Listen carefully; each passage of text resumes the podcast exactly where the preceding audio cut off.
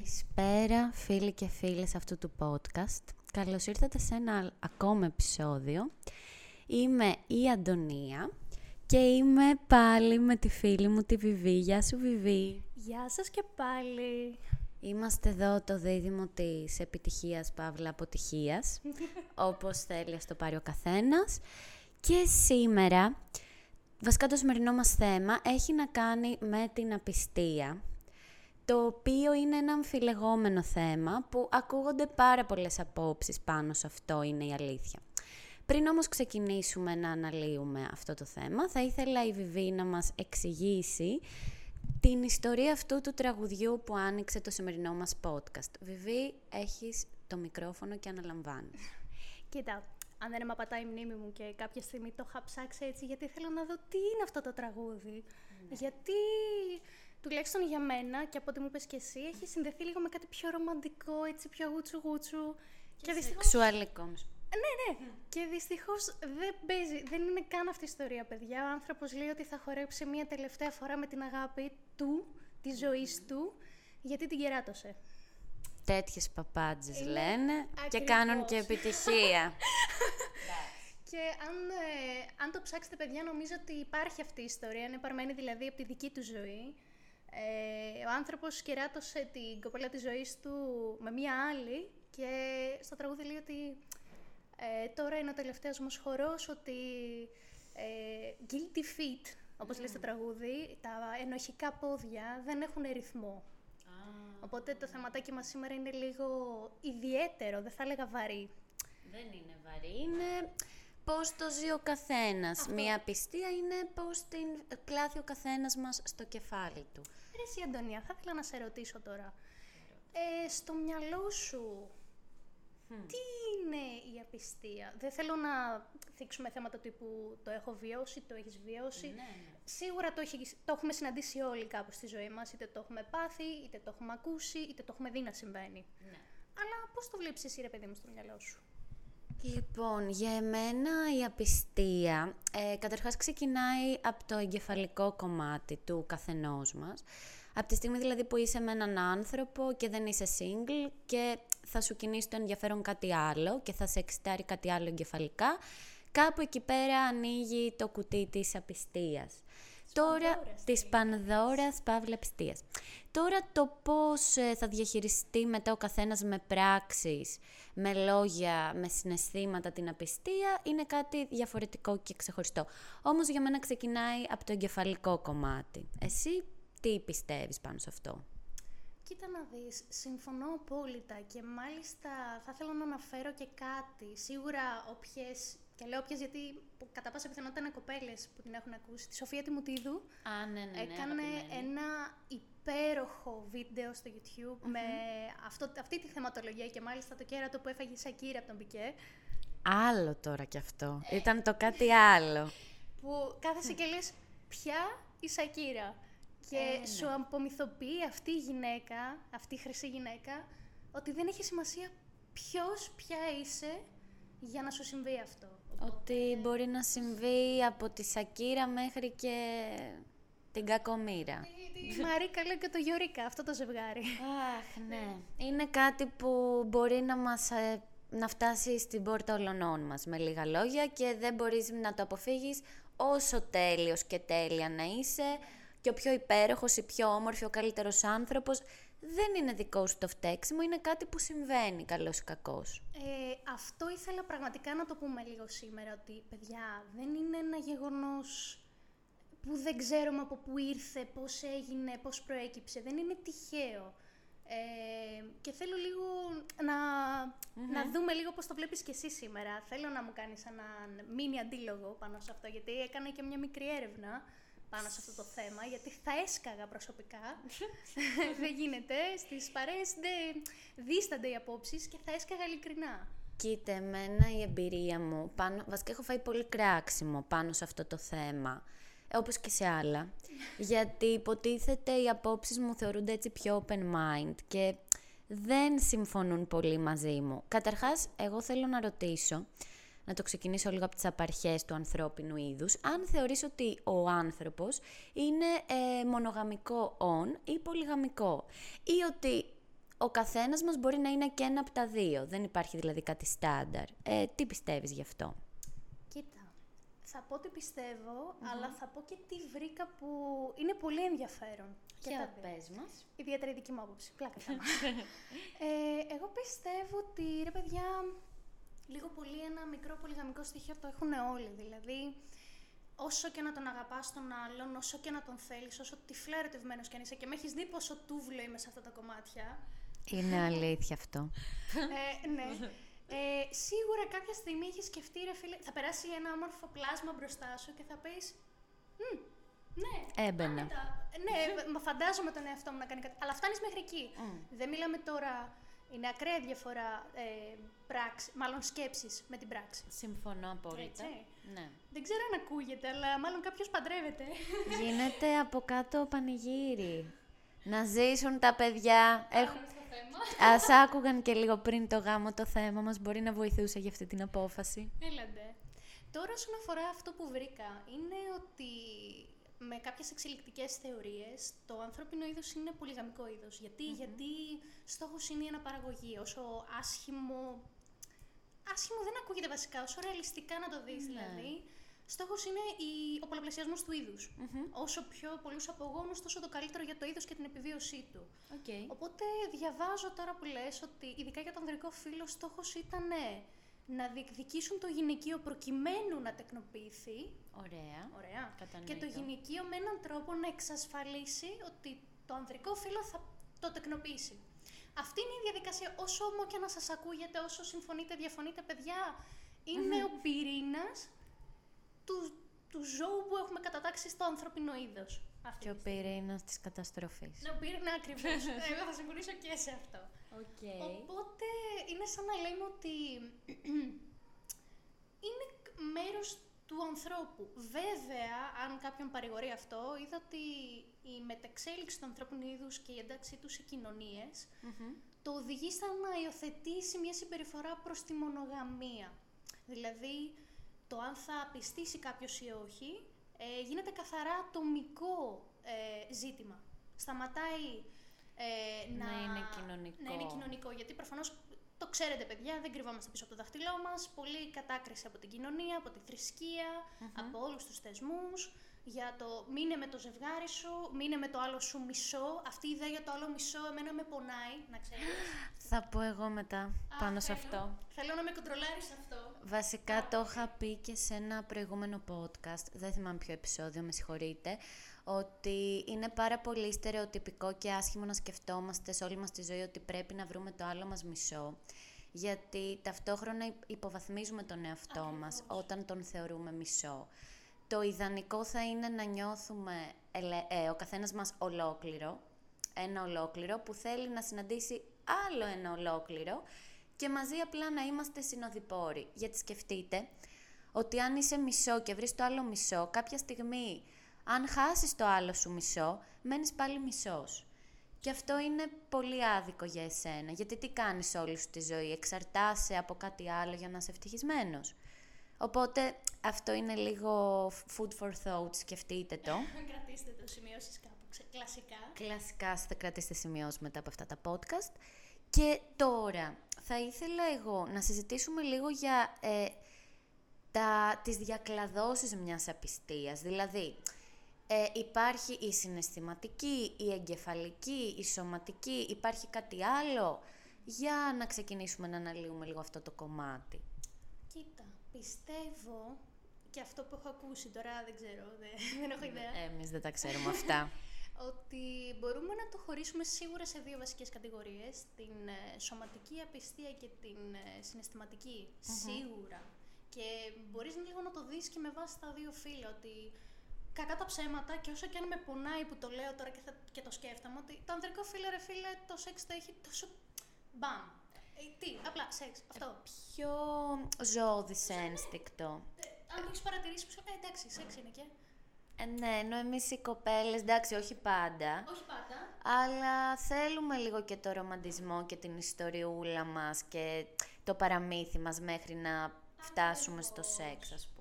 Ναι, έχεις δίκιο. Ακριβώς. Δηλαδή, νιώθω ότι οι περισσότερες κοπέλες, εάν οδηγηθούν στο να πάνε ε, να πιστήσουν με κάποιον άλλο άνδρα ή και γυναίκα, τα έχουμε πει αυτά. Ναι, σωστά. Ε, πρέπει πρώτα να έχουν χάσει την, ε, τη συναισθηματική και την εγκεφαλική σύνδεση με το άλλο άτομο. Δηλαδή, θα ακούσει πολλέ κοπέλε να λένε Ε, δεν ε, με κάλυπτε συναισθηματικά αυτός ο άνθρωπος γιατί δεν μου έλεγε ότι με αγαπάει συνέχεια, δεν μου έλεγε αυτό, δεν μου έκανε εκείνο, μικρές πράξεις, ρουτινιάσαμε. Ε, χάθηκε αυτή η σύνδεση, θεωρώ, γιατί σωματικά δεν χάθηκε κάτι και τα αγγίγματα θα υπάρχουν και τα φιλιά θα υπάρχουν και το σεξ θα υπάρχει. Δεν θεωρώ ότι σε ένα μεγάλο ποσοστό οι κοπέλες θα πιστήσουν επειδή. Είδαν ένα ωραίο σώμα. Αυτό, τους mm. λείπει το ωραίο σώμα. Ενώ ακούς από πολλούς άντρες, ας πούμε, να λένε ήμουνα διακοπές εκεί, ναι. είδα μία κάβλα και ήθελα να την... Ε, είστε λίγο πιο απλή αλήθεια είναι, δηλαδή ένα κολαράκι ωραίο να δείτε, ένα ωραίο βυζάκι ότι σας αρέσει. και Εγώ αυτό θα το πω ευτυχία. είναι, είναι ακόμα ένα πράγμα που ζηλεύω ε, στο αντρικό φίλο, ότι την απλότητα, ότι καλός κακός εμάς το κεφάλι μας είναι πιο περίπλοκο, ακόμα και στο θέμα της απιστίας. Ναι, ρε φίλε, δηλαδή, πόσο σπαστικό. Γιατί σίγουρα σου έχει τύχει να δεις ένα θεογκόμενο ρε φίλε έξω. Ναι. Θα ανοίξει το στόμα του και θα πεις Όχι. Ναι, ναι, ναι, ναι, ναι, ναι, ναι, ναι. Ε, έχει τύχει πολλές φορές. δηλαδή να είναι ό,τι πιο όμορφο έχω δει και ξαφνικά να μιλάει και να θέλω να ανοίξει να με καταπιεί. Να λέω δεν γίνεται να καίει κάρβουνο ότι πας. Δεν γίνεται. Κρίμα το ωραίο σου παρουσιαστικό. Αυτό. Και βλέπεις ότι στο ανδρικό φίλο αυτό ρε φίλε δεν έχει καμία σημασία. Μπορεί να είναι πιο ηλίθια. Μη σου πω ότι ε, στο αντρικό φίλο τους είναι ακόμα πιο εύκολο με μία. Α μην πούμε ηλίθια, ρε παιδί μου. Όχι τόσο σοφιστικέ ή εξ... Δεν μπορώ να το εξήσω σαν κοπέλα. ναι, γιατί ίσως σκεφτούν ότι εντάξει καλύτερα να μην έχει και πολύ ψηλό IQ, να γίνει ό,τι γίνει, να μην χρειαστεί να εξηγήσω και πολλά. Χωρίς να θέλουμε να ρίξουμε τους ε, άντρες έτσι. Απλά λέμε τι έχουμε δει εμπειρικά σε αυτή ναι, τη ζωή. Γι' αυτό δεν θέλω να σου το πω ούτε καν τόσο μακριά. Τύπου ότι, Α, αφού συμφωνεί η κοπέλα και θέλει κάτι μαζί μου, τελείωσε. Δεν με νοιάζει ούτε που μένει, ούτε ποια είναι, ούτε τι λέει. Α, ναι, έχεις Θέλω να δηλαδή μην το πας τόσο μακριά. Εγώ δεν έχω δει κάτι τέτοιο. Έχω δει το. Ε, γεια σας. και εκεί να λέω εντάξει, OK, okay, να το. Βγήκε η βραδιά σήμερα. Εντάξει, φίλε, και το, και το ναζάκι δεν είναι κακό γιατί και εγώ είμαι λίγο νιάου νιάου. Αλλά το νιάου νιάου και όλο το Ωραία, ωραία, ξεφύγαμε πάλι.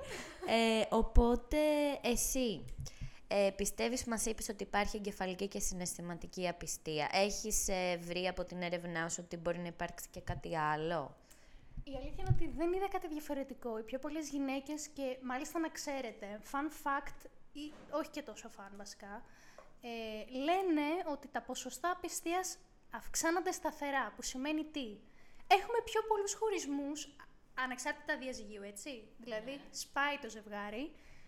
Πιο συχνά το να μένουν κάποια άτομα μαζί, που αυτό σε κάνει και λίγο να ανησυχείς, ρε παιδί μου, για το που πάει ο κόσμος. Όχι, να σου πω κάτι. Εγώ τώρα εδώ πέρα θα βάλω ένα, μία τελεία λίγο στη συζήτηση μας περί απιστίας και θα πω πόσο δύσκολο είναι στην Ελλαδίτσα του 2022 να συγκατοικήσεις με έναν άνθρωπο από το οικονομικό και μόνο. Ακραία δύσκολο. Ακραία δύσκολο. Δηλαδή και να θες, δεν μπορείς, ρε φίλε. Πρέπει, πρέπει να έχεις πολύ χρήμα για να γίνει αυτό. Πες ανεξάρτητα τα χρήματα. δεν μπαίνει ο κόσμος στη διαδικασία, ρε φίλε, να ζήσει τον άλλον. Νιώθω ότι με την παραμικρή. Ε, δυσκολία. Ούτε καν δυσκολία. Αφορμή. Λέει ο άλλος, Όπα, ε, τι έγινε; Ε, όχι, εγώ αυτό δεν το θέλω, δεν μπορώ να το διαχειριστώ. Αντίο. Έχω το πρόγραμμά μου, έχω τα πράγματά μου. Ναι, ε, το κρατάμε για λίγο αυτό για να γιατί θέλω μετά να σας δείξουμε ένα κανονικό μοτίβο της ψυχοσύνθεσης των ατόμων που και απιστούν και μαθαίνουν ότι έχουν, ε, οι συντροφοί τους τους έχουν απιστήσει τέλος πάντων. Να το πούμε ωραία, ωραία. Ε, αυτό που είπες πριν για τη συγκατοίκηση π.χ. ότι είναι πιο δύσκολο να συγκατοικήσεις σε σχέση με τις έρευνες από το να απιστήσεις. Ε, συμβαίνει και όλα στο γιατί έχουμε γίνει όλοι πάρα πολύ παρτάκιδες και εγωιστές. Ναι. Και επειδή ζούμε στην εποχή του εύκολου, λέμε εντάξει μωρέ και να, να μην πάει καλά π.χ. με τη βιβή, ε, θα ράξω Instagram, Tinder, όλα αυτά, θα βρω κάτι άλλο να με παρηγορήσει. Παλαιότερα όμως δεν ήταν έτσι. Γι' αυτό και οι άνθρωποι προσπαθούσαν πολύ περισσότερο στις ανθρώπινες σχέσεις τους, γιατί ξέρουν ότι δεν είναι τόσο εύκολο να βρω έναν άνθρωπο να με ικανοποιήσει και ερωτικά και συναισθηματικά και όλα αυτά. Ενώ τώρα, καλός ή κακός βρίσκεις. Αν όχι το τέλειο, κάτι το οποίο θα σε παρηγορήσει. Και παιδιά, πάνω σε αυτό που είπε η Αντωνία, ε, για να καταλάβετε πόσο ακραία είναι η δύναμη, η εξουσία που ασκεί η κοινωνία πάνω ακόμη και στο ζευγάρι. Μία γυναίκα στην Ελλάδα του 70, του, του 80, ε, όχι κατακρινόταν εάν δεν ήταν με κάποιον. Δηλαδή, μιλάμε τώρα για την εποχή των γονιών σας, παιδιά. Ε, εάν δεν είχε ε, εξασφαλισμένο σύζυγο και το αντίστροφο, και, αλλά θα μιλήσω λίγο περισσότερο για τη γυναίκα, ε, δεν ήταν άξια λόγου. Μπορεί κοινωνικά να μιλάμε ότι υπήρχε μια πολιτική δύναμη, αλλά παιδιά δεν ήταν άξια λόγου. Δεν μπορούσε να βρει κάποιον που να την αγαπάει, δεν μπορούσε να τον αποχωριστεί. Την κακοποίηση, συναισθηματική, σωματική, οτιδήποτε. Δεν μπορούσε να φύγει από αυτή, από αυτή τη συνθήκη. Τρελαίνομαι. Τη θεωρούσαν αυτό που λέγανε γεροντοκόρη, ξέρω εγώ, τα κλασικά. Από τη μία πλευρά, αν δεν είχες κάποιον ε, να σε αποκαταστήσει, αυτά που ακούγαμε από, τη, από γιαγιάδες και παππούδες. Αλλά από την άλλη, τι θα πει η κοινωνία άμα μείνεις μόνη σου με ένα παιδί; Τι θα πει η κοινωνία άμα αποχωριστείς αυτόν που έχει τα λεφτά; Αυτό υπάρχει ακόμα και σήμερα. Ναι, αλλά νιώθω ότι η δική μας γενιά το ψηλό έχει κοντρολάρει και είμαστε σε φάση χέστηκα. Τι θα πει η κοινωνία, χέστηκα. Ναι. Έχω ε, τα λεφτά μου. Εμείς απλά έχουμε μεγαλώσει με αυτό το χέστηκα. Το ότι όμως ακόμα υπάρχει η, κρι... η κατά... ναι. κατάκριση, α, καλά, η κριτική από την κοινωνία ε, συμβαίνει. Δηλαδή, βλέπεις και οικογένειες ναι. που δεν στηρίζουν τα παιδιά τους όταν θέλουν να δημιουργήσουν μια μονογονεϊκή οικογένεια. Ναι, for sure. Και ε, τους κάνουν τη ζωή δύσκολη, τέλος πάντων. Δεν υπάρχει απαραίτητη στήριξη. Τέλος πάντων, ε, για πες μας αυτό που ήθελες να μας πεις πριν. Ωραία. Λοιπόν, παιδιά, ήρθε λίγο η ώρα να απομυθοποιήσουμε κι εμείς το μοτίβο θύματος και θήτη. Δεν θέλω να μειώσω όμως κάποια συναισθήματα, γιατί παιδιά είναι συναισθήματα και μην αφήσετε ποτέ κανένα να σας τα μειώσει. Απλά θέλω λίγο να προσγειωθώ στην πραγματικότητα ως εξωτερικός παρατηρητής. Ρε εσύ, Αντωνία, νιώθω ότι το θύμα, ως θύμα, πονάει τη στιγμή που μαθαίνει για την απιστία και συνειδητοποιεί τι έχει συμβεί. Και είναι αυτό το, νιώθω ότι είναι το αίσθημα του με πρόδωσες, ε, έσπασε η εμπιστοσύνη που έχω για σένα, και πώς μπόρεσε να μου το κάνει αυτό, σαν αυτό το πράγμα ένας άνθρωπος που εγώ αγαπάω. Ωραία. Ναι, είναι ένα πολύ συγκεκριμένο μοτίβο συναισθημάτων. Αλλά είναι από εκεί μέχρι. Νιώθω ότι είναι τόσο περιορισμένο, δηλαδή είναι από εκεί μέχρι εκεί. Δηλαδή, πολύ πιθανό να του έρθει ε, απότομα, γιατί θα έρθει απότομα αυτό το νέο, δεν έρχεται λαουλά ποτέ. Ε, αλλά θα μείνει μέχρι εκεί. Και πώς θα αντιδράσει αυτό το άτομο. Και κάθεσαι και λες τώρα. Έχεις σκεφτεί ποτέ στην πλευρά, την πλευρά κανένας του αυτού που απιστεί; Δεν θέλω να πω το κερατά γενικά παιδιά, γιατί δεν μου αρέσει. Όχι, συγγνώμη, κερατάς λέμε... είναι που, κερα... ε, που έχει κερατωθεί. Ναι. Ε, θα λέμε ο άπιστος.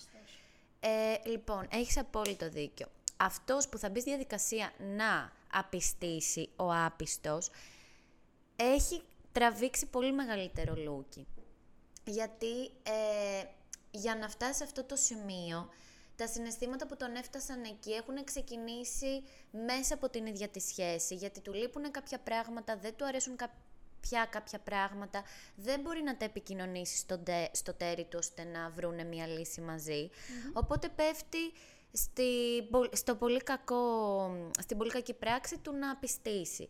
Πολλές φορές μάλιστα, και το έλεγα πρόσφατα σε μια συζήτηση που είχα, είναι άδικο να θεωρούμε θύμα αυτόν που τρώει το κέρατο. Θύμα είναι αυτός που απιστεί. Ναι. Γιατί είναι θύμα των, ίδιο, των ίδιων του των συναισθημάτων που δεν μπόρεσε να τα καταπολεμήσει και έκανε πρώτα απ' όλα κακό στον ίδιο τον εαυτό. Ναι, δηλαδή πρέπει λίγο να, να δείτε την αναλογία του ε, ο αλκοολικός που έχει σταματήσει να πίνει και ξαφνικά γίνεται κάτι κακό στη ζωή του και υποπέφτει πάλι στο αλκοόλ. Ναι, Έτσι μπορείς να καταλάβεις σε τι πόνο βρίσκεται αυτός που απιστεί. Και μικρή παρένθεση, παιδιά, δεν λέμε για τα άτομα που κατ' εξακολούθηση το βρίσκουν χαρά και χόμπι. Σήμερα έχω τον ε, Νίκο, αύριο έχω τον Τάσο. Μακάρι να μην το μάθουν ποτέ, αλλά και δεν με νοιάζει κιόλας. Αλλά δεν το ξεκαθαρίζω και σε κανέναν, τους θέλω και τους δύο. Εκεί, ρε φίλε, είσαι για σφαλιάρες. Ξεκάθαρα. Ε, ναι. Να είσαι λίγο ξεκάθαρος με το τι θέλεις, να μην βασανίζεις δύο ψυχές που μάλλον σε θέλουν και θέλουν κάτι πιο σοβαρό. Δύο-τρεις όσες ψυχές βασανίζεις και έχεις καταφέρει. Ε, όχι, δεν μιλάμε για αυτό το άτομο, καθαρά το δηλώνω εγώ από τώρα. Μην πάρετε λάθος ιδέα, δεν δικαιολογείται αυτή η συμπεριφορά. Μιλάμε τώρα για ένα άτομο που ε, υποφέρει όντως μέσα στη σχέση. Και να θυμάστε ότι ό,τι και να δείχνει ο άλλος, δεν έχετε ιδέα τι συμβαίνει πίσω από τις κουρτίνες, τι συμβαίνει στο σπίτι του, τι συμβαίνει στο ζευγάρι 24-7. Έτσι. Σακύρα Πικέ. Ναι, μπ- ε, ε, είναι γιατί εμείς τι θα δούμε, ένα χαρούμενο ζευγάρι, ένα μοντέλο Α και ένα μοντέλο Β, γιατί και τα δύο είναι μοντέλα. Ναι, ξεκάθαρα. Είναι είδωλα για τις δικές τους κατηγορίες. Και λες, μα πώς ένα χαρισματικό άτομο κερατώνει ένα χαρισματικό άτομο. Ε, γίνεται, παιδιά, γίνεται. Κάτι συμβαίνει. Για να πάμε τώρα λίγο να δούμε, αν μπορείς να μας βοηθήσεις κι εσύ. Για ποιο λόγο κάποιος ε, έχει την ανάγκη να πιστήσει; Ωραία. Ας πούμε για αρχή το πιο εύκολο που μου έρχεται στο μυαλό ε, είναι ανασφαλές. Αλλά δεν μιλάω για την ανασφάλεια... Μάλλον όχι. Ας μιλήσουμε για αυτή την ασφάλεια πρώτα, της επιβεβαίωσης. Ναι. Ο σύντροφός μου σταμάτησε να, με- να με επιβεβαιώνει ότι με θέλει, ότι είμαι θελκτικός σαν άτομο. Που αυτό βγαίνει και σε γυναίκες και άντρες. Ναι. Και βλέπεις ότι σταματάει αυτή η προσπάθεια και αποζητάς από έναν ξένο, γιατί είναι ξένος ο άλλος. Δεν έχεις ιδέα, δεν τον θες για κάτι παραπάνω. Αυτή την επιβεβαίωση είτε είναι σεξουαλική, ε, είτε είναι για να εξυμνήσει λίγο το δικό σου ηθικό, μα τι όμορφη που είσαι, τι όμορφος που Ναι, είσαι. απλά ένα φλερτ. Μπορεί να χρειάζεσαι μια ωραία κουβέντα, ένα κοπλιμέντο. Δεν είναι ανάγκη κάτι τρομερό. Αυτό. Ε, δηλαδή νιώθω ότι πρώτα απ' όλα αυτό το άτομο είναι ανασφαλές. Με την εικόνα του, με το πώς νιώθει μαζί με το άλλο άτομο. Βέβαια, η ασφάλεια αυτή μπορεί να γυρίσει και τούμπα. Δηλαδή, δεν ικανοποιώ αρκετά αυτό το ατομο ε, και που με ξέρει τόσο καλά και δεν μπορώ να βελτιωθώ με κάποιο τρόπο. Οπότε θα πάω σε κάποιον που δεν με ξέρει, σε ένα τάμπουλα ράσα, γράφω χαρτί, και θα το εντυπωσιάσω ή θα προσπαθήσω να το εντυπωσιάσω. Αν δεν πετύχει, δεν με νοιάζει, γιατί δεν με ξέρει. Αν πετύχει όμως, μπόνους για μένα. πολύ... πολύ σωστό. Επίσης, εγώ θεωρώ ότι κάποιες φορές μπορεί να απιστήσουμε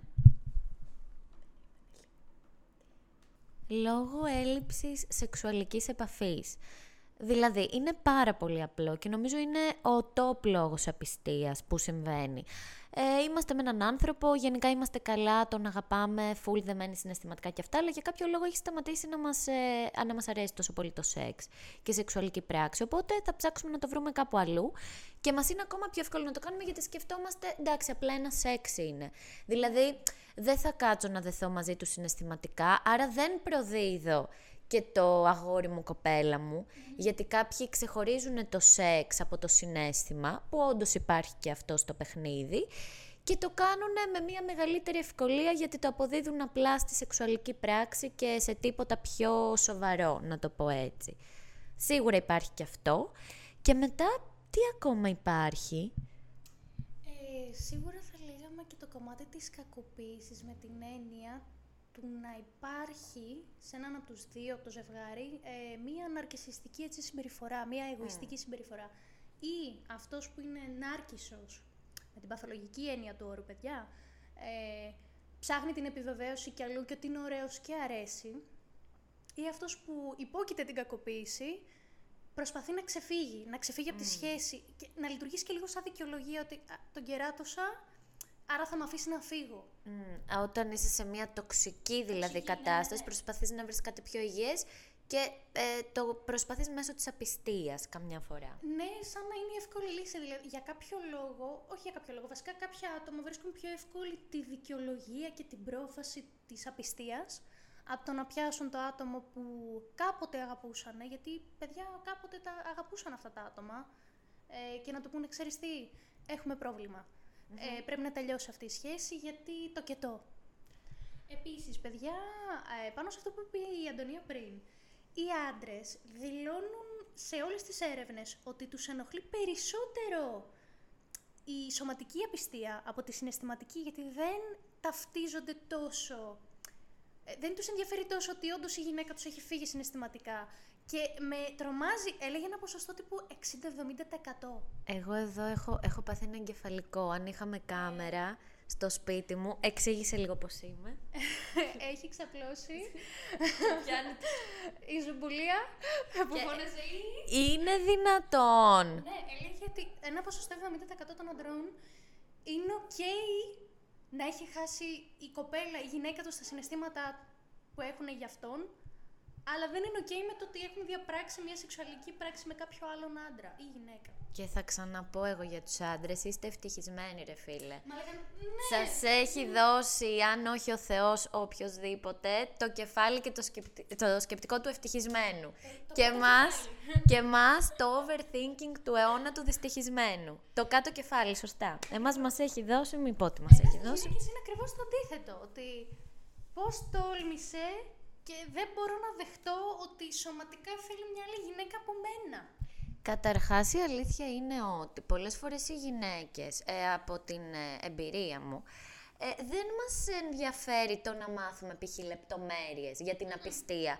Απλά μας ενδιαφέρει το «Α, οκ, έκανες κάτι με άλλη, πάρ' τα τέτοια μου». Δεν δεν μπε- δεν θέλουμε να μάθουμε λεπτομέρειες. Ενώ οι άντρες, και πού έγινε, πώς έγινε, με ποιον έγινε, ε, τι σου έκανε, ο Χριστός και η Παναγία. Σου έκανε η ερώτηση του, πέρασες καλύτερα από, από μένα. Μάνθος Φουστάνος. ε, είμαι ο καλύτερος, πες μου. Ε, Ε, και είστε τόσο drama queen σε αυτό το κομμάτι. Ε, σε αυτό το κομμάτι, δεν λέω ότι οι γυναίκες δεν είναι, αλλά νιώθω ότι οι άντρες θα γυρίσουν και θα πούν Πέρασες καλύτερα από. μαζί του, μάλλον από μένα. Και είναι σε φάση, Αχ, ε, μείνε στην ιδέα ότι έχει γίνει αυτό και η κοπέλα σου σε έχει αφήσει πολύ πιο πριν αποφασίσει να κάνει κάτι με κάποιον. Γιατί έχει διαγερθεί εγκεφαλικά. Κατά ένα τεράστιο ποσοστό. Δηλαδή, αυτό που λένε το κλισέ, η γυναίκα πρώτα θα χάσει το συνέστημα και μετά θα προχωρήσει. Παιδιά, ισχύει. Ι- Ισχύει σε ένα τεράστιο στερεοτυπικό βαθμό. Επίσης, οι περισσότερες γυναίκες ε, πριν χωρίσουν με- μετά από μια μεγάλη σχέση, θέλουν να έχουν βρει ήδη τον επόμενο. Του, ε, ε, τους είναι πολύ πιο εύκολο, όχι ότι το παθαίνουν και άντρες, αλλά νομίζω οι γυναίκες σε ένα πολύ μεγάλο ποσοστό το κάνουν αυτό. Δηλαδή μόλις νιώσουν ότι βρήκα κάποιον που να μου αρέσει και μπορώ να με φανταστώ μαζί του, κάποιον άλλον, τους είναι πολύ εύκολο να φύγουν από τη σχέση. Ε, φίλε, ναι. Ε, βασικά, από αυτά που έχουμε ακούσει και έχουμε δει, ξέρω όντως κοπέλες που είναι πιο άνετα στο να βρούνε κάποιον πρώτα και να ξεκινήσουν μια άλλη σχέση ε, με το καινούριο άτομο και μετά να χωρίσουν, παρά να κάνουν μια Γιατί ναι, ψάχνουν ε, την συναισθηματική κάλυψη από την αρχή. Δηλαδή, μια γυναίκα όταν βγει από μια σχέση, το πρώτο πράγμα που θα σκεφτεί είναι τώρα ποιος θα με καλύπτει συναισθηματικά. Ενώ ένας άντρας συνήθως θα σκεφτεί τώρα ποια θα πηδάω. Εν τω μεταξύ, τους έχουμε βγάλει. Ρε φίλε, δεν είστε. Αλήθεια, ε, εγώ το έχω ξαναπεί ότι οι άντρες είναι πιο συναισθηματικοί από τις γυναίκες και πραγματικά το πιστεύω. Γιατί έχω δει άντρες σε χωρισμούς και έχει σπάσει η καρδούλα μου με το πόσο δύσκολο το περνάνε. Εμείς είμαστε και λίγο πιο σκληρές. Άμα το πάρουμε απόφαση, ε, το πήραμε. Απλά πάνω στο κομμάτι της απιστίας και του σεξ, συγκεκριμένα σαν σεξ, θεωρώ ότι είστε λίγο πιο ζώα και συγγνώμη γι' αυτό. Όχι ζώα με την έννοια της... ε, Με την καλή αγάπης, έννοια. ρε παιδί μου, ότι, ο, legit είναι σαν μια ενστικτόδης ανάγκη περισσότερο για εσάς. Δηλαδή, πώς να το πω. Σαν γυναίκα νιώθω ότι αν βρω κάποιον που να με καλύπτει συναισθηματικά και εγκεφαλικά, χωρίς να έχει προηγηθεί ή να επέρχεται, ρε παιδί μου, κάποια σωματική επαφή, ε, θα νιώθω πιο ήρεμη ψυχικά. Ρε παιδί μου, Ναι. ότι έχω συνδεθεί με κάποιον, μιλάμε, επικοινωνούμε, είμαι ένας άλλο πλανήτη. Ενώ σεξουαλικά μπορεί να μην το έχω καν ανάγκη, να μην περάσει καν από το μυαλό, να είμαι καλυμμένη μέχρι εκεί. Και το τελευταίο που θα ήθελα να πω εγώ πάνω στο γιατί κάποιος μπορεί να πιστήσει είναι αυτό το πολύ κλασικό που ακούμε ειδικά τώρα στις ηλικίες μας 18 με 30 συνήθως ότι θέλω να αποκτήσω πολλές καινούργιες εμπειρίες. Αυτό όμως, ε, φίλοι μου, το κάνουμε όταν είμαστε ελεύθεροι ιδανικά. Θες να αποκτήσεις εμπειρίες, μείνε μόνος σου, ε, βρες όσο ερωτικούς παρτενέρ θέλεις, κάνε όσα διαφορετικά πράγματα θες. Τι σου φταίει ο ανθρωπάκος που έχεις δίπλα σου; Και το να το βάζεις μπροστά και σαν δικαιολογία, εντάξει μωρέ δεν έγινε και κάτι, απλά ήθελα να δοκιμάσω και αυτό, αλλά εσένα αγαπώ. Ωπα ρε φίλε, τι αγάπη είναι αυτή. δηλαδή... Την πίτα ολόκληρη και το σκύλο Αυτά χορτάτο. γενικά δεν γίνονται. Επίσης αυτό που γίνεται πολύ τελευταία και εγώ θα το θίξω εδώ στο δικό μου το podcast είναι ότι γνωρίζεις άτομα εκεί έξω, κυκλοφορούν ελεύθεροι αυτοί οι αλήτες, που έχουν σχέσεις Ναι. και δεν σου το λένε. Και σου το λένε αφού πρώτα, ας πούμε, σε έχουν ρίξει, Ωραία. ή μπορεί να γίνει και κάτι και να σου το πούν μετά, το οποίο είναι τελείως ξεφτύλα και κοροϊδία, ρε φίλε. Ε, τώρα μου ανέβασες την πίση. Ρε φίλε, να σου πω κάτι. Ε, άμα συμφωνείς, συμφωνείς. Άμα διαφωνείς, διαφωνείς. Όταν ο άλλος σε έχει ψήσει, είστε ένα βρή- ε, βήμα πριν γίνει κάτι. Λέτε, είστε βήμα face to face. σχεδόν φιλιέστε. Και σου λέει. Ναι, ναι, ναι. Και σου λέει, να ξέρεις, έχω γόρι, έχω κοπέλα. Ρε, άντε και... Μπιπ, πρώτον. είναι για σφαλιάρες. Και δεύτερον, είναι ξεκάθαρα σαν να σου πετάνε το μπαλάκι της ευθύνης. Ενώ, παιδιά, δεν έχετε καμία ευθύνη. Καμία. Ερωτευτήκατε έναν άνθρωπο... Ε, Γιατί έρωτας είναι, παιδιά, Ε, δεν είναι της αγάπης ο Ενθουσιαστήκατε, έρωτας, είναι ενθουσιασμένος έρωτας που θέλω κάποιον πλατωνικά, σεξουαλικά, μπλα μπλα μπλα. Έχει γίνει αυτή η διαδικασία. Δεν σας έχει πει ότι είναι με κάποιον. Δεν φταίτε εσείς για τις δικές του τις βλακίες. Απλά ναι, πετάει το μπαλάκι γιατί δεν μπορεί εκείνη τη στιγμή να διαχειριστεί τις τύψεις και την... ε, συμφωνείς. Ναι, εννοείται ότι συμφωνώ. Αποπειράτεται κάθε ευθύνη και σου λέει: Ωραία, τώρα είναι δική σου ευθύνη. Εγώ το είπα, άρα είμαι καλυμμένος, καλυμμένη. Όχι, φίλε μου, δεν είσαι καλυμμένος, καλυμμένη. Φύγε. Και να φύγετε και εσείς, γιατί αυτός ο άνθρωπος δεν σας αξίζει και σκεφτείτε ότι αν γίνει κάτι, την επόμενη μέρα εσείς θα είστε μόνοι σας, μέσα στα νεύρα και θα έχετε μείνει, συγγνώμη για την έκφραση με το πουλί στο χέρι, ενώ αυτός θα γυρίσει στη ζεστασιά της χεσούλας του. Και δεν θα τον ενδιαφέρεται καν, θα έχει απλά ικανοποιηθεί εκείνη τη στιγμή και αυτό ήταν όλο. Και αυτό ήταν γιατί μέχρι εκεί σας θέλει. Για να κάνεις τον πατέρα τη μάνα, παιδιά, παίζει πάρα πολύ η ψυχολογία σας. Εάν άλλο αποζητά μία μητρική ή πατρική φιγούρα, είστε το καλύτερο θύμα, εάν μπορείτε να το προσφέρετε. Και πάνω σε αυτό, ρε, εσύ, να σε ρωτήσω κάτι κατ' επέκταση. Ναι. Ξέρεις ένα ζευγάρι και βλέπεις ότι ένας από τους δύο ε, έχει μια ελαφρία τάση στο να απιστήσει, να, όχι να φλερτάρει τύπου στα πλαίσια που επιτρέπει το ζευγάρι, να στην πέσει ας πούμε καθαρά. Θα πας να το πεις στον άλλον, ναι ή όχι; Ε, αναλόγως τη σχέση έχω με τον άλλον. Εννοείται ότι αν είναι στο φιλικό μου περιβάλλον και όχι κολλητός μόνο, δηλαδή και στην ευρύτερη παρέα μου, εννοείται ότι θα το πω.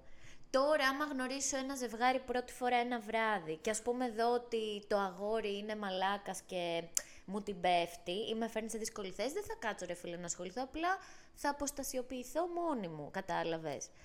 Αλλά εννοείται ότι αν έχω την παραμικρή επαφή με έναν από τους δύο από το ζευγάρι, θα το πω. Εσύ; Ωραία. Εγώ είμαι λίγο μ, κόντρα σε αυτό. Δηλαδή, τι, συμφωνώ ότι εγώ θα το πω σε οποιαδήποτε συνθήκη. Γιατί, απ' τη μία, γνωρίζω ένα ζευγάρι, μου την πέφτει ένας από τους δύο. Ε, εκεί εγώ αρπάζομαι, γιατί είμαι σε φάση, ρε φίλε, είναι δίπλα σου. Ε, ε, Μόλις γνώρισα τον άνθρωπο που είσαι μαζί και κοιτάς εμένα, δεν τρέπεσαι. Λοιπόν. Ξεφτύλα του ελαίου. Sorry. Ανεβαίνει η πίεση. Story time. Είμαι μία μέρα στο Σύνταγμα με μία φίλη μου, την Τιμινούτη, αυτή που ξέρετε όλοι εδώ από το podcast. Και την είχα στήσει ρε παιδί μου λίγο και με περίμενε τώρα στην πλατεία σαν την κακομήρα κι αυτή, μέσα στη ζέστη. Και φτάνω εκεί και τη βλέπω να κάθεται δίπλα-δίπλα με μία κοπέλα άκυρη.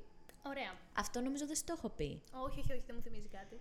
Και η άλλη ρε φίλε ήταν ε, μέσα στην τρέλα, κοπανιόταν και μίλαγε στη Δήμητρα σαν να έχει πεθάνει κάποιος. Και πάω και λέω: Τι έγινε ρε παιδιά εδώ πέρα, ποια είναι αυτή; και μου λέει: Δήμητρα, ρε, ξέρεις που γίνεται κάπου ένα πάρτι εδώ πέρα σε κάποια πλατεία στο Ζάπιο. Το ένα το λέω: Λέω, Όχι, γιατί; Και να είναι τώρα η άλλη φίλε και να λέει: ε, συζώ με ένα παιδί και δεν με παρουσιάζει ποτέ στους φίλους του και νομίζω ότι έχει γκόμενα και μου έχει πει ότι έχει πάει σε ένα πάρτι με τη δουλειά και εγώ θέλω τώρα να τον ψάξω αλλά δεν ξέρω που είναι αυτό το πάρτι, σας παρακαλώ κορίτσια βοηθήστε με.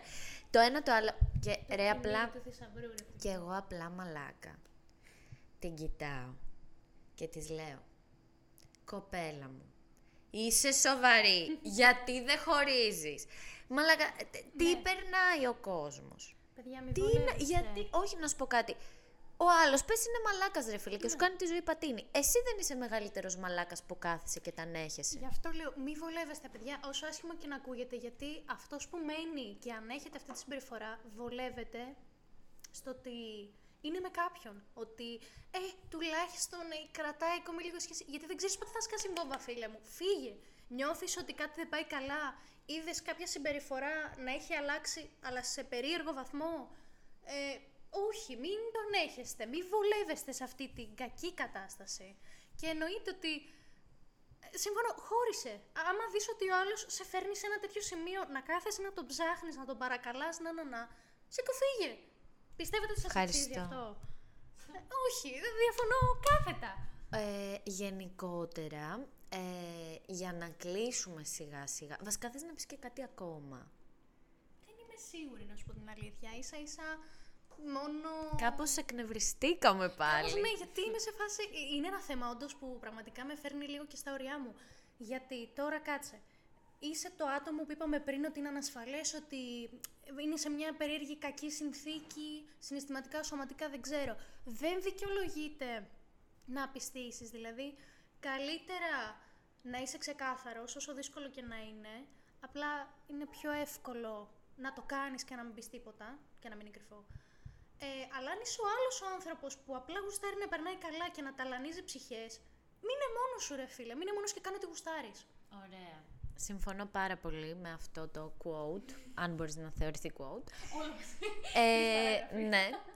Και εγώ ήθελα να πω απλά σαν συμβουλή, σαν Αντωνία που με ξέρετε ότι τα λέω έτσι, γιατί είναι έτσι και θέλω να σας ανοίγω τα μυαλά και να σας κάνω να είστε πιο χαλαροί και να μην ταλαιπωρήσετε σε αυτή τη ζωή για μαλακίες όπως είναι οι ανθρώπινες σχέσεις στα γκομενικά, ότι πρέπει να συμφιλειωθείτε με την ιδέα της απιστίας και γενικά της προδοσίας, είναι ένα κομμάτι της ζωής μας, όσο τέλει και να είμαστε και όσο σωστοί και να είμαστε μέσα σε μια σχέση, δεν φταίμε εμείς αν μας συμβεί. Οπότε ας συμφιλειωθούμε με αυτό, να κρατάμε για όλους μία πισινή. Κανείς δεν είναι τέλειος, ούτε εμείς είμαστε τέλειοι. Και να ζείτε την κάθε στιγμή, να ζείτε όλα τα συναισθήματα και να, και να μάθετε ότι κάποιος σας έχει κερατώσει. Και τι έγινε; Ε, δεν είναι τόσο ε, βαρύ. Ο, Τώρα πια και γενικά δεν είναι βαρύ, παιδιά, γιατί είναι πώς θα το αντιμετωπίσουμε. Ίσα ίσα να νιώσετε χαρούμενοι αν το μάθετε. Εγώ ε, με αυτό θα κλείσω, γιατί αν το μάθετε, ξέρετε ακριβώς τι σας έχει συμβεί και θα σας είναι πολύ πιο εύκολο να το ξεπεράσετε. Ενώ αν είστε με έναν άνθρωπο που το κάνει και δεν το μάθετε ποτέ και απλά σας γεμίζει με ανασφάλεια, εκεί είναι που θα μείνετε εγκλωβισμένοι για πάντα σε κάτι τοξικό και δεν θα ξεφύγετε εύκολα. Εγώ με αυτό θέλω να κλείσω. Εγώ θέλω να κάνω μία μικρή προσθήκη, γιατί τώρα μου δώσα την ιδέα και η Αντωνία, για τα άτομα που θα, πάρουν, θα δεχτούν πίσω το άτομο που έχει Ε, πρώτα, παιδιά, να είστε σίγουροι ότι όντως αυτό θέλετε να κάνετε, ότι ε, θα δεχτείτε αυτό το άτομο. Εάν όντως έχει, με, όχι μετανοήσει, θα βρούμε μια, κάποια στιγμή μια πιο σωστή λέξη, όντως έχει μετανιώσει για αυτό που έχει κάνει και το δείχνει ε, έμπρακτα. Και το δείχνει όντως έμπρακτα, ρε παιδί μου, ότι έχει αλλάξει η συμπεριφορά του και ότι ήταν απλά ένα γεγονός. Γιατί ε, θα συμφωνήσω απόλυτα στο ότι δεχτείτε ότι είναι ένα γεγονός και όχι κάτι ακραίο. Δεν είναι ακραίο. Εάν το δέχεστε πίσω αυτό το άτομο, καθίστε μαζί, μιλήστε, ξεκινήστε από το μηδέν, ζητήστε και βοήθεια από κάποιον ειδικό άμα θέλετε, δεν είναι ντροπή για να ξαναχτιστεί αυτή η εμπιστοσύνη, γιατί και εσείς θα γεμίσετε με ανασφάλεια ότι μπορεί να το ξανακάνει. Αυτή η φράση το once a cheater, always a cheater. Ναι, ναι, ναι. Ε, δεν ξέρω. Δεν συμφωνώ. Ούτε εγώ. Τι είναι ότι δεν συμφωνώ. Γιατί έχω δει πολλά στη ζωή μου. Κι α είμαι 20 χρονών. Είσαι μόνο 20 χρονών και τι έγινε λοιπόν; Κάπως έτσι. Απέσια φωνή. Ακρι... Ούτε καν. Ακριβώς. Ακριβώς. Ακριβώς, απέσια φωνή. Ε, Θα κλείσω με αυτό ότι παιδιά, κάντε ό,τι θέλετε στη ζωή σας, αρκεί να είστε υγιείς, να είστε καλά και να είστε ευτυχισμένοι. Αυτά. Αυτά από μας. Θα πάρω τώρα την ωραία μου φωνή, αν και είναι full ξενυχτισμένη, τα τσιγάρα, τα ποτάκια, τα ξενύχτια. Και θα σας αποχαιρετήσω. Ε, φίλια πολλά, να περνάτε όμορφα, να ξεσαλώσετε τώρα που είναι καλοκαίρι για να μην είμαστε μόνες μας σε όλο αυτό, θέλουμε συμμάχους και see you soon στο επόμενο δικό μας podcast.